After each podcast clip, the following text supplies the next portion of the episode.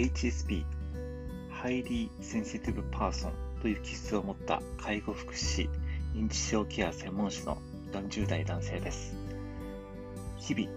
介護の現場で感じる非日常的なこと、日常的なこと、あとは、 Highly Sensitive Person でありながら抱える葛藤、様々なことをこの番組でお伝えできたらと思っております。同じような悩みを持った方々、一緒に楽しい人生を歩めるように、一緒に楽しんでいきませんか？その他、音楽のことやいろんなことをお伝えしていけたらと思っておりますので、皆さんぜひ聴いてください。よろしくお願いします。